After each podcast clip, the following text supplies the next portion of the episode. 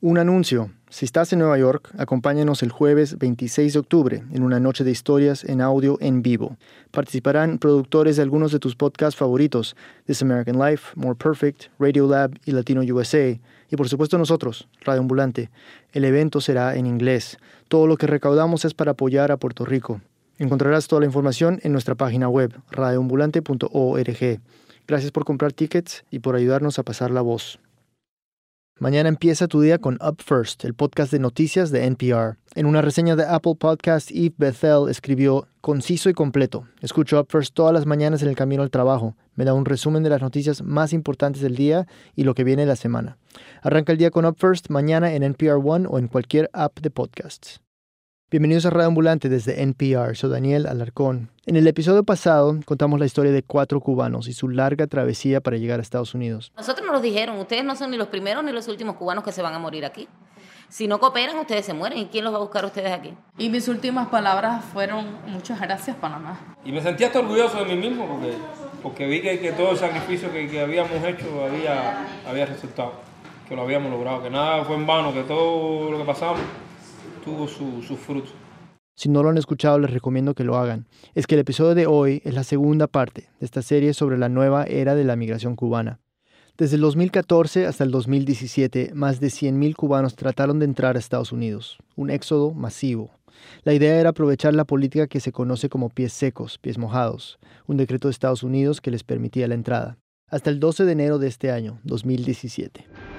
Muy bien, en una noticia de última hora, el presidente Barack Obama en su última semana en la Casa Blanca eliminaría la disposición conocida como pies secos, pies mojados y ordenaría la repatriación. La Casa Blanca anunció esta tarde que el cambio en la política pies secos, pies mojados entrará en vigor inmediatamente.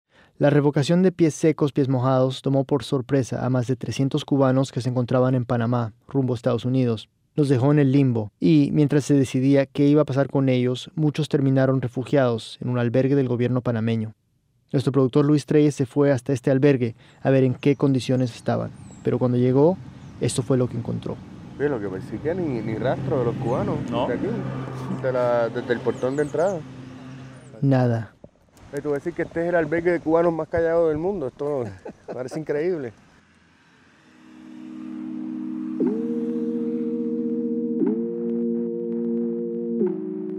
El albergue queda en la provincia de Chiriquí, cerca de la frontera con Costa Rica. Está en un campo muy lindo, pero también muy aislado. En la mitad del bosque hay unos grandes galpones de madera, tan viejos y desgastados que parecen abandonados.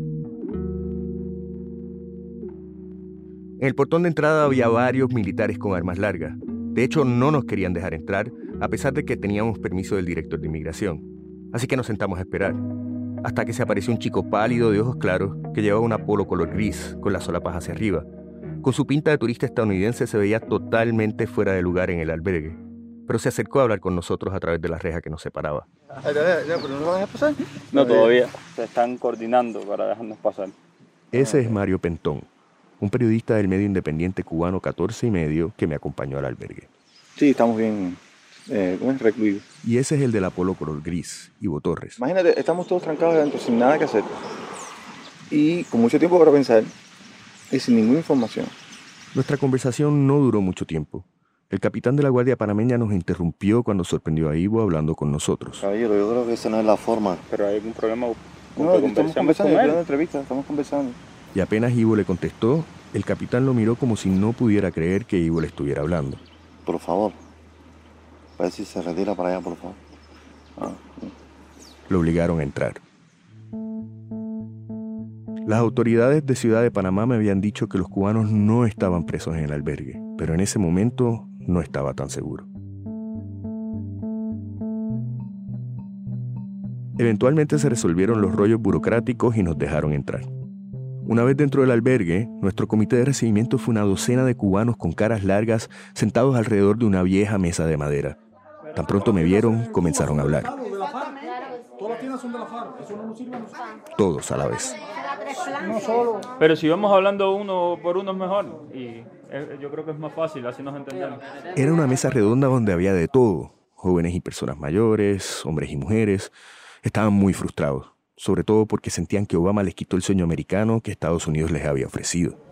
Porque si no fuera por eso, ninguno de nosotros estuviéramos en el camino. Claro que sí. Porque tú no vas a salir a un sueño que no te hayan prometido. Y es que por más de 50 años, cualquier cubano que entrara legalmente a Estados Unidos tenía la oportunidad de convertirse en residente permanente. Era una manera de atraer a los que no estaban de acuerdo con el gobierno comunista de la isla y de paso desestabilizar a uno de sus grandes rivales de la Guerra Fría.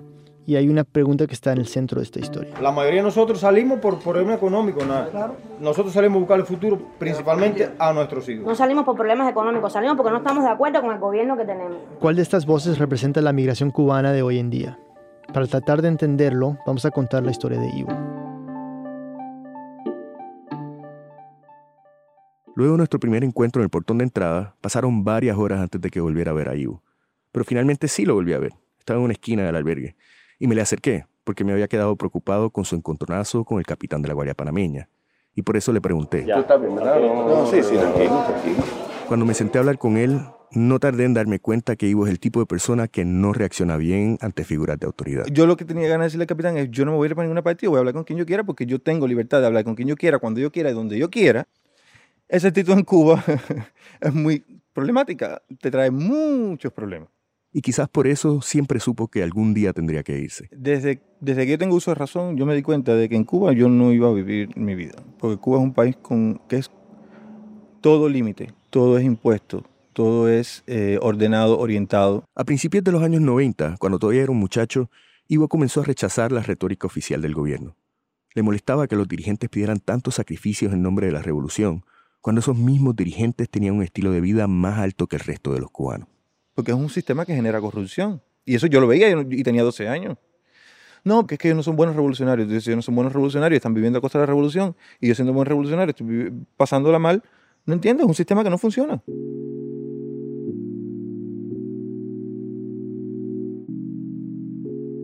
Un tiempo después comenzó a hacer amigos que pertenecían al Partido Liberal, un pequeño partido político que tenía muy buenas relaciones con el gobierno de Estados Unidos, el enemigo número uno del gobierno cubano.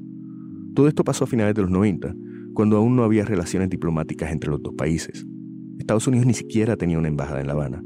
En esa época solo tenían una oficina conocida como la Sección de Intereses de los Estados Unidos en Cuba. Era un sitio muy vigilado por las autoridades cubanas y a menudo se convertía en el centro de las protestas masivas que organizaba el gobierno. Ivo iba a este lugar con sus amigos del Partido Liberal, pero por unas razones totalmente distintas. Allí le ofrecían algo que no se conseguía en ningún otro lado en La Habana. ¿Tú quieres ir a internet? Y yo le decía, claro, que ir a internet. ¿Cómo no voy a ir a internet? Entonces me dijo, sí. Eh, aparte, ahí ah, no solo era internet, había una biblioteca también, muy bien surtida. Y fue allí, navegando páginas web de la época, hojeando libros y leyendo propaganda americana, que se enteró de datos históricos que casi no conocía. Y es que Ivo me contó que ciertos temas no se hablaban en público, ni se estudiaban en la escuela. Detalles de la caída del muro de Berlín, por ejemplo.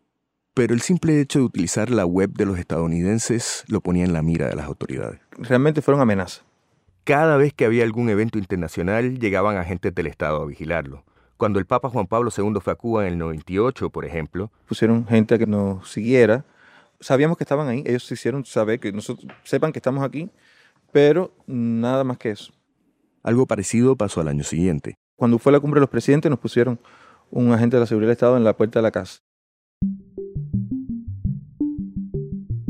No es que fuera disidente ni nada por el estilo, nunca fue arrestado, no estaba bajo vigilancia constante. Por otra parte, Ivo nunca quiso unirse al Partido Comunista, claro, y tampoco quería tener un trabajo con una empresa del Estado. En cambio, aprendió a hablar inglés y luego aprendió a hablar francés.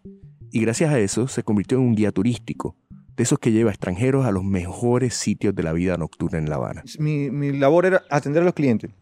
Si ellos querían un trago, yo les preparaba el trago. Si ellos querían... Y por supuesto, esos clientes iban a fiestar. Entonces nos pasábamos la noche entera en eso. A veces yo me tomaba y emborrachaba con los clientes también, porque eso era parte de, y así me ganaba la propina. Piensa en La Habana. Es probable que lo que te venga a la mente sean esas imágenes trilladas de carros americanos de los años 50 y casas que se desmoronan. Y es cierto que eso se ve a cada rato. Pero La Habana también es un paraíso turístico al que van muchos europeos y norteamericanos para fumar buen tabaco y beber buen ron y personas como Ivo se dedican a conseguir todo lo que los extranjeros deseen. Y que cada cliente para cada cosa, yo no podía, o sea, yo sabía algunos clientes que lo que le quería, lo que querían era mujeres y, y tabaco, Y yo trataba, aquellos que nada más querían mujer y tabaco, tratar de alarlos también para que conocieran La Habana y no fuera. Pero eso les resolvías también. Claro, por supuesto. Y, sabía dónde llevarlo. O sea, los llevaba donde había prostitutas, si eso era lo que querían. Yo entendí, entendí que ese es parte del atractivo que sienten los turistas hacia Cuba. Eh, ah, tocábamos ese tema de que Cuba es un lugar, un paraíso de prostitución barata, y que, pero que es mucho más que eso. Y me sorprendió que me lo dijera de forma tan abierta. Es la parte más difícil del trabajo mío. Eh, no me gustaba para nada. Y yo siempre les decía a ellos, yo no voy a buscarles mujeres a ustedes, porque otros sí les, les buscaban mujeres. Digo, yo no soy ni profesioneta. Ni tampoco cobraba una comisión por hacer las presentaciones entre las chicas y sus clientes. Su trabajo, me explicó, era este. Yo voy a traducir la conversación de ustedes, pero no me pidas que yo le diga a ella que les rebaje. Yo estoy aquí tomando mi roncito, a mí no me molesten para nada. Y ese es Ibu. En La Habana le tienen un nombre a personas como él. Son guías turísticos y son los que se dedican a conectar a los extranjeros con la vida social de La Habana. Por un precio, claro. Al principio me daban buenas propinas. Después puse una tarifa. Entonces. ¿Cuánto cobraba? Yo cobraba 50 dólares diarios. Bueno. Bueno, en Cuba eso es buenísimo. O sea, ¿por qué yo me fui? ¿Por problemas económicos? No me fui por problemas económicos. Tenía un trabajo que evidentemente le gustaba. Ganaba más en una noche de lo que muchos cubanos ganan en un mes. Entonces, ¿por qué se fue? Yo quiero viajar. Yo quiero conocer lugares. Pero no conocer en libros, porque en libros ya los conozco de memoria. Y su historia y todo. No, yo quiero ir a esos lugares. Y en Cuba no lo iba a poder hacer nunca. Y ese también es Ivo. Un tipo de 38 años que tiene ganas de ver mundo y tener experiencias de lujo. Era un dandy atrapado en una isla que ha hecho todo lo posible por eliminar las clases sociales. Aún más que los otros migrantes en el albergue, donde muchos venían de pueblos de provincia en el campo, Ivo parecía un pez fuera del agua. Y sus razones para salir de la isla también se alejaban de lo que buscaba el resto. Fíjate que no es ni siquiera comprarme la casa de carro, que es lo que quieren todos aquí. No, eso no es lo que yo quiero. Yo quiero vivir en un apartamento con un cuarto y un baño ¿eh? y tener un buen trabajo, pero mi dinero yo lo quiero invertir en estudios, en libros, que es lo que a mí me gusta, en viajar. Ah, sí, por supuesto, en centros nocturnos, porque a mí esa vida que yo hacía en Cuba me gusta. Se nota. me gusta. En el 2014, Ivo decidió que no quería esperar más. Hablaba todos los días con su novio, Celso, con el que llevaba más de cinco años. Ivo le proponía que se montaran en una balsa para lanzarse al mar. Estaba dispuesto a hacer lo que fuera con tal de salir de Cuba. Pero Celso se adelantó y pidió una visa para ir a Venezuela, donde estaba viviendo su tía. Y para sorpresa de ambos, se la dieron. Y no solo eso, consiguieron visa para Ivo también. Entonces se fueron.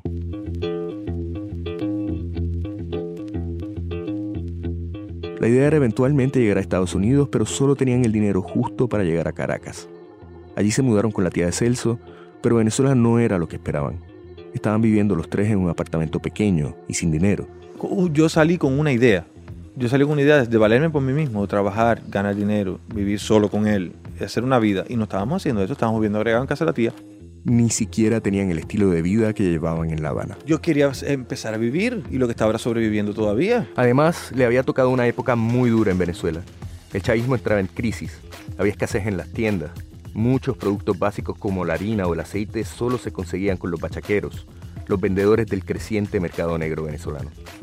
Y para Ivo, finalmente lograr su sueño de salir de Cuba para llegar a Venezuela, digamos que era un poco decepcionante. ¿En algún momento te sentiste, wow, estoy, estoy de vuelta en Cuba? Sí.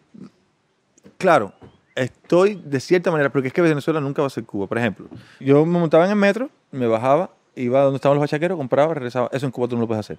¿Entiendes? Había todavía las comodidades de- del desarrollo. Estaba el metro, estaba el internet, eh, tú ibas a un mercado y no había lo esencial, pero había muchas otras cosas. Pero para poder comprar esos productos, esenciales o no, necesitaban ganar dinero. Celso es un técnico de informática y se inventó una manera ingeniosa de hacerlo, llenar encuestas de Internet. Se trata de encuestas de mercadeo donde se miden las preferencias de los consumidores americanos. Pepsi o Coca-Cola, McDonald's o Burger King. Pero Ivo y Celso venían de Cuba, una isla socialista que lleva décadas enfrentando un bloqueo económico fuertísimo de parte de Estados Unidos. Muchos de estos productos y compañías simplemente no existen en la isla. A veces, Ivo y Celso ni siquiera sabían de qué eran las encuestas que estaban llenando. Por ejemplo, ready to drink eh, beverages. Eso era una cosa que no sabía qué coño era. For years, people have been working to perfect the margarita. At last, the wait is over. Y, era, y es- aquí lo vi. Como un cóctel en, un- en una botella. Ajá. ¿Qué cuál tú preferías? Entonces yo siempre decía que yo prefería el whisky, la- los rones, la, el vodka. Estas encuestas van dirigidas a los consumidores de Estados Unidos, así que para poder participar, Celso creaba perfiles falsos. Para la encuesta del cóctel en la botella, por ejemplo, Ivo era Una madre latina casada con un americano que tenía dos hijos, una hembra y un varón. Una madre alcohólica de dos hijos. Tengo que cambiar pañales, entre pañales, quiero que esté lista ya la Eh, eh, a él le gustaba eso porque parece que el objetivo de eso era que las personas tomaran más y tomaran ya la bebida preparada. Fue una lección inesperada del capitalismo, pero había otro tipo de encuestas que también lo llevaron a terrenos desconocidos para ellos. Una de las que más le llamó la atención a Ivo fue la de YouGov, una encuesta sobre la campaña presidencial en Estados Unidos. Siempre Hillary, nada Trump. y sí, sí, porque yo no, eh, opiné sin tener la capacidad, pero yo sí votaba. Yo decía siempre en las encuestas que yo sí votaba y que sí iba a votar y que iba a votar por Hillary. Las encuestas no pagaban mucho, de 2 a 10 dólares cada vez que llenaban una, pero se sostenían llenando alrededor de 25 al mes. Y claro, el dinero no les alcanzaba para vivir con el estilo de vida que Ivo quería tener.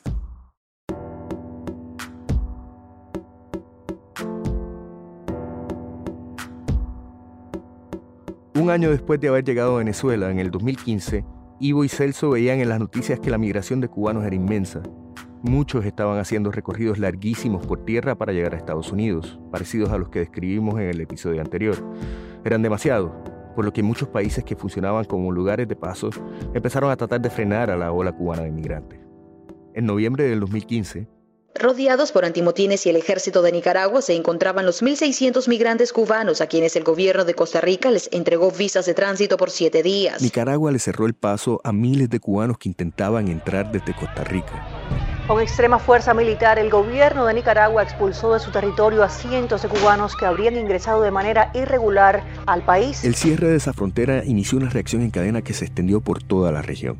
El efecto se sintió en Ecuador, que era el punto de entrada más grande para los cubanos que salían de la isla. Con el propósito de evitar una crisis humanitaria de mayores proporciones en la frontera entre Costa Rica y Nicaragua, Ecuador encontró un mecanismo para desestimular el flujo migratorio de cubanos hacia Estados Unidos. Los cubanos viajaban a Ecuador porque era uno de los pocos países en el hemisferio que les concedía visas de entrada. Pero a finales del 2015 eso también cambió. A partir del 1 de diciembre, Ecuador pedirá visa a los ciudadanos cubanos. Entonces empezaron los embotellamientos, cubanos varados en distintos puntos de la ruta, cientos, a veces miles. Primero Costa Rica, luego Panamá, y luego en el 2016 ocurrió esto en un pequeño pueblo fronterizo de Colombia. Cerca de un mes llevan varados en Turbo, Antioquia, más de 100 migrantes cubanos. Las condiciones en las que se encuentran son infrahumanas, hay hacinamiento y el alimento empieza a escasear. Los migrantes quedaron varados en Colombia luego del cierre de la frontera con Panamá. En Caracas, Ivo trataba de convencer a Celso de que ya era hora de salir de Venezuela. Pero Celso no estaba convencido. Siempre justificaba la idea de quedarse. No, que dinero, no, que no nos alcanza, no, que yo quiero coger un avión. Luego de muchas negociaciones, en enero y abril del 2016, un puente aéreo Panamá-México comenzó hoy con el primer grupo de migrantes cubanos que han permanecido en el territorio panameño, un poco más al norte en Costa Rica. Y hay que recordar que una vez en México, un cubano solo tenía que cruzar la frontera para comenzar el proceso de convertirse en residente permanente de Estados Unidos. Según Ivo, el desacuerdo entre él y Celso empezó a llegar a un punto de crisis. Ivo ya no quería esperar más. Entonces le dijo, el dinero que queda y lo voy a coger y voy a arrancar. Y así fue. A finales del 2016 salió solo, sin Celso. Se montó en un autobús hasta la frontera con Colombia, en Cúcuta.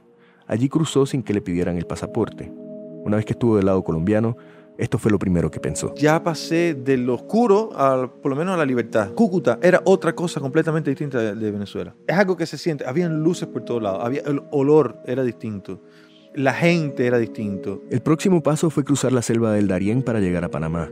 Como tantos otros cubanos que hicieron el mismo camino, la experiencia fue durísima.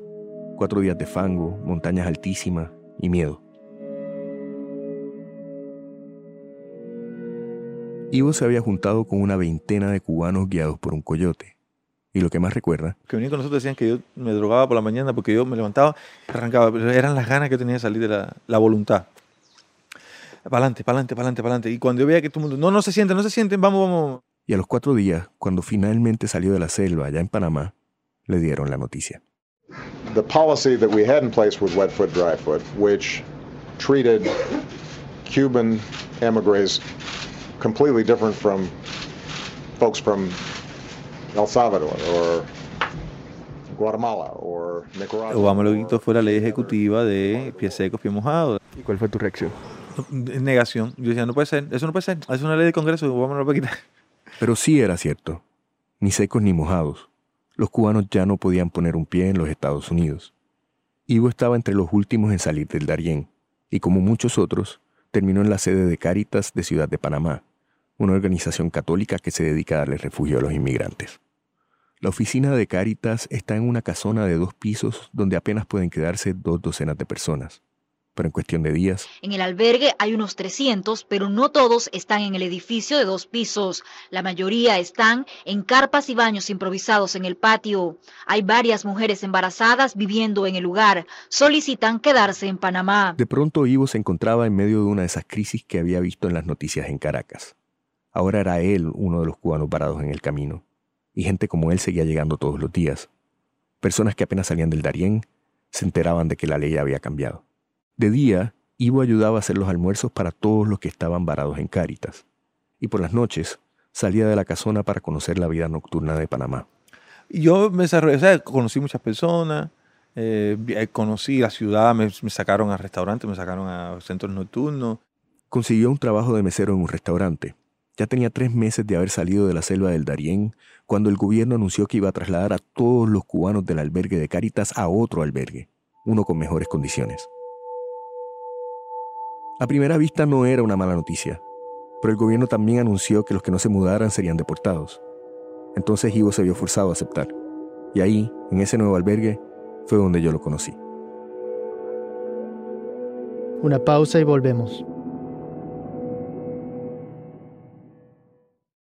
Hey, I'm Kelly McEvers, and Embedded is back.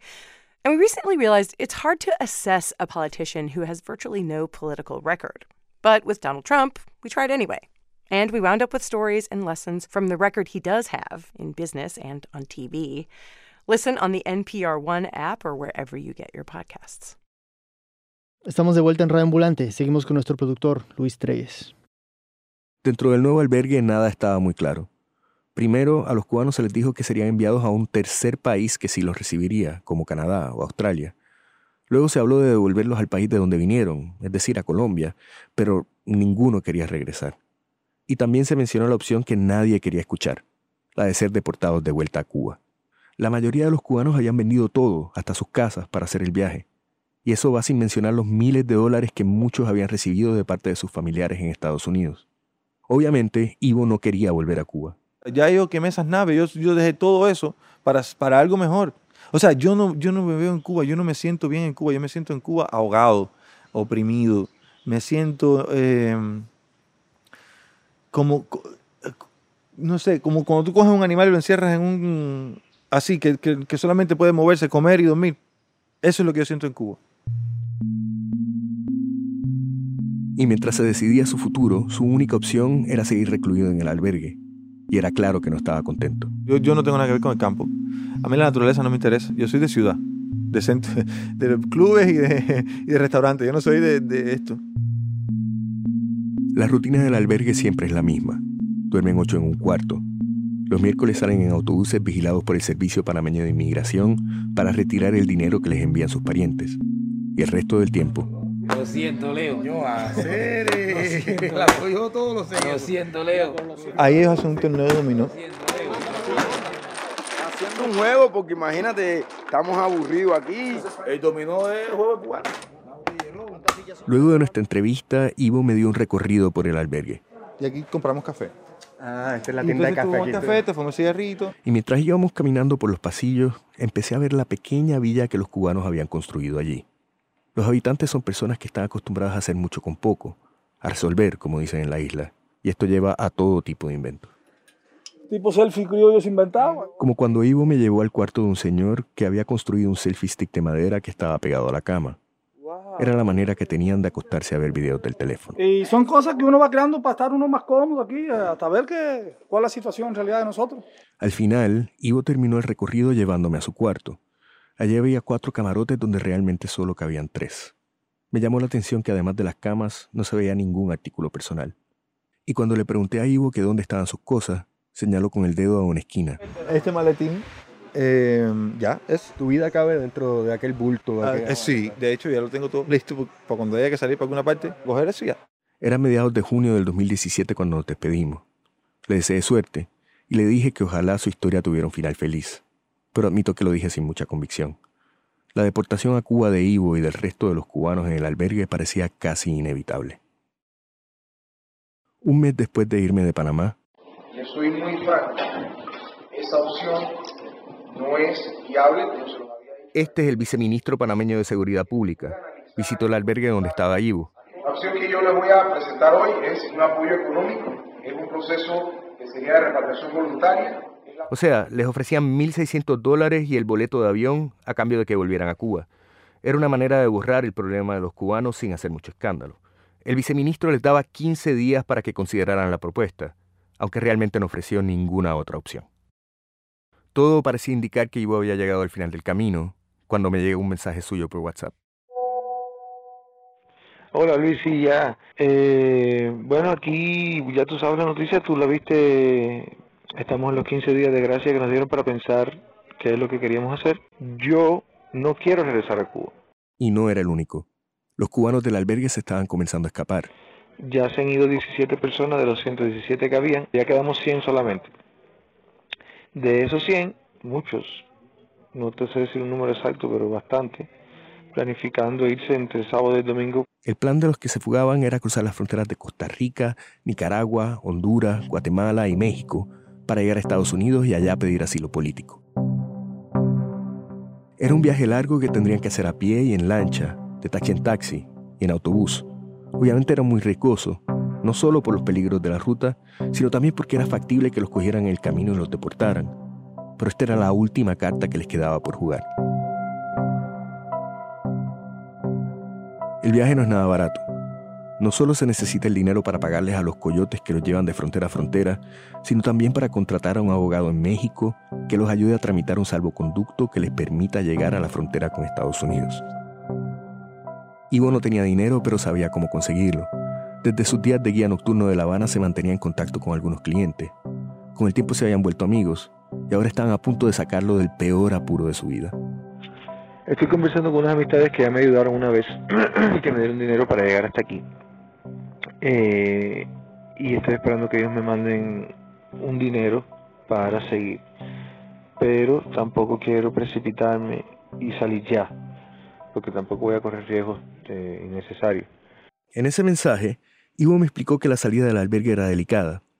Varios cubanos habían sido capturados en Costa Rica y Nicaragua y ya habían sido deportados a Cuba. Ivo quería esperar un poco para no salir con los grupos grandes de 10 y 12 personas, porque esos eran más fáciles de detectar y capturar. Estábamos a mediados de julio y en esos días lo llamé varias veces, pero sin éxito. Fueron días sin recibir noticias de él y por supuesto que me comenzaba a preocupar, hasta que recibí este mensaje. Mi amigo, estamos conectados, porque yo estaba pensando en ti también. Eh, hoy salgo para Costa Rica, o sea, ya decidí hacer el viaje y ya tengo dinero, tengo todo, mis amistades de Estados Unidos me ayudaron, como yo te había dicho, ¿te acuerdas? Eh, mucha suerte, reza mucho por mí si crees en Dios y eh, cada vez que pueda y que tenga una conexión por ahí te tiraré un mensajito para allá. Yo pienso salir por la tarde de aquí del campamento. eh, eso es lo que tengo planificado. Unas horas después recibí un mensaje que decía simplemente ya salí. Y al día siguiente me llegó un enlace de Google Maps a su ubicación. Había llegado a La Cruz, en Costa Rica, justo en la frontera con Nicaragua. Una hora más tarde me llegó otro mensaje. Mano, todo bien. Estoy aquí en, en La Cruz, eh, esperando para ver si salgo esta noche para Honduras. Pero si no, bueno, mañana también. Te mantengo al tanto. Antes de salir finalmente de Costa Rica, Ivo me envió un último mensaje detallando la ruta que iba a tomar. Los planes son pasar a Nicaragua en otro día y estar, eh, hoy es eh, martes, ¿no? Estar mínimo jueves, viernes en Honduras ya. En Honduras tenemos que hacer una estancia de uno o dos días esperando el salvoconducto que nos dan en Honduras. Y traves- atravesamos Guatemala hasta Tapachula. Y en Tapachula, bueno, tenemos, ahí sí tenemos que hacer una estancia de un mes más o menos, esperando el salvoconducto con un abogado. Es decir, que el plan era llegar a México en una semana. Esperaba recibir más mensajes de Ivo durante el camino, pero después de eso, silencio. De nuevo. Esta vez el corte en comunicación duró unos 10 días, hasta que finalmente volví a saber de él. Todo bien, todo bien, mano, todo bien. Ya estoy en Honduras. Fue una odisea que te contaré con detalles más adelante, pero todo bien. Si me das un chance te cuento más tarde o mañana por la mañana, porque estoy bien matado. Y cinco días después, esto. Hola amigo, ya estoy ya en Tapachulas, México. Entré hoy a las 3 de la tarde más o menos. Lo logró. Llegó a la parada más importante de su viaje hasta el momento. El viaje fue bien accidentado, pero gracias a Dios no hubo nada fatal. Bueno, estamos un poco cansados, los pies inflamados, dos días sin dormir, pero, pero ya estamos aquí ya. Cuatro coyotes, cinco fronteras, mil dólares, más o menos dos mil millas recorridas. Ese era el saldo del viaje. En los 15 días que les tomó llegar a México, Ivo y los tres cubanos que iban con él recorrieron bosques a pie y cruzaron bahías en lanchas clandestinas. En Nicaragua, cuando tomaron el autobús, tuvieron que hacerse pasar por turistas americanos para que no los delataran ante las autoridades migratorias. En la frontera entre Honduras y Guatemala fueron extorsionados por la policía, y con cada paso estaba el miedo de no poder llegar a salvo, de ser deportado a Cuba o de perder la vida. Y claro, México no es el destino final, sino la última escala. Su plan, me dijo, es viajar a la frontera con Estados Unidos y allí entregarse a las autoridades migratorias. Es el primer paso para solicitar asilo político. El proceso es largo y complicado y hay varias etapas en las que el gobierno americano le puede negar la solicitud. El primer obstáculo está en el puesto fronterizo. Cuando Ivo se entregue, un agente de deportación de Estados Unidos escuchará su caso. En ese momento, Ivo tendrá que convencerlo de que en Cuba estaba siendo perseguido por el gobierno y que enfrentará represalias en caso de que tenga que regresar. En ese punto, el agente de deportación tendrá el futuro de Ivo en sus manos. Le puede negar la entrada, forzando a Ivo a regresar a México, o lo puede ingresar a un centro de detención de migrantes adentro de Estados Unidos. Si esto pasa, Ivo puede pasar varios días, hasta meses, recluido. Luego, una corte de inmigración decidirá finalmente si se le da asilo político o si se emite una orden de deportación. Es decir, que la entrada a Estados Unidos es difícil, y muchos dirían que no tiene muchas posibilidades. Sin embargo, Ivo no lo ve así. Al principio tenía un poco de dudas cuando salí. En mí, a mí el miedo mío era el viaje este, que me fuera a alcanzar el dinero, que no me fuera a pasar nada en el camino, que cómo pasar, cómo hacer. Esa era mi preocupación. Yo nunca he tenido, yo nunca he tenido preocupación con la parte norteamericana. La última vez que hablé con Ivo fue a principios de septiembre de este año, 2017. Su plan era entregarse a los agentes de inmigración el 20 de septiembre, pero ya después perdí contacto con él y no llegué a saber si lo había logrado. Quería saber cómo estaba, así que llamé a Celso, el compañero con el que Ivo salió de Cuba. Él sigue en Venezuela y me contó que sí, que finalmente Ivo sí había logrado entrar y que ahora mismo estaba en un centro de detención para migrantes en el sur de Texas. Cuando hablé con Celso, las autoridades migratorias aún no habían repasado su solicitud de asilo político. Ese proceso podría durar meses, y mientras tanto, Ivo deberá permanecer detenido una vez más, sin saber si podrá quedarse o si tendrá que volver a Cuba. Celso había logrado hablar con Ivo varias veces y me dijo que estaba bien, aunque Ivo le dijo que estaba preocupado por su futuro. Finalmente sí, había entrado a Estados Unidos, pero aún no había llegado a su destino.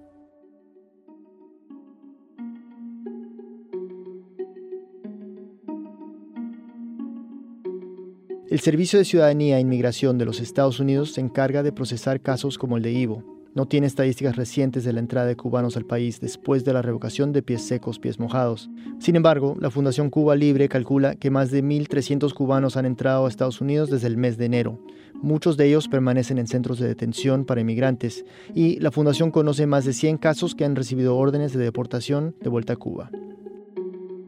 Esta historia se hizo posible con una subvención del Pulitzer Center for Crisis Reporting. Este episodio es parte de una serie sobre una nueva era en la migración cubana, que se reportó en colaboración con 14 y medio y el Nuevo Herald. Agradecemos especialmente a Alejandro González y Mario Pentón de 14 y medio y a José Iglesias y Nancy San Martín del Miami Herald y el Nuevo Herald.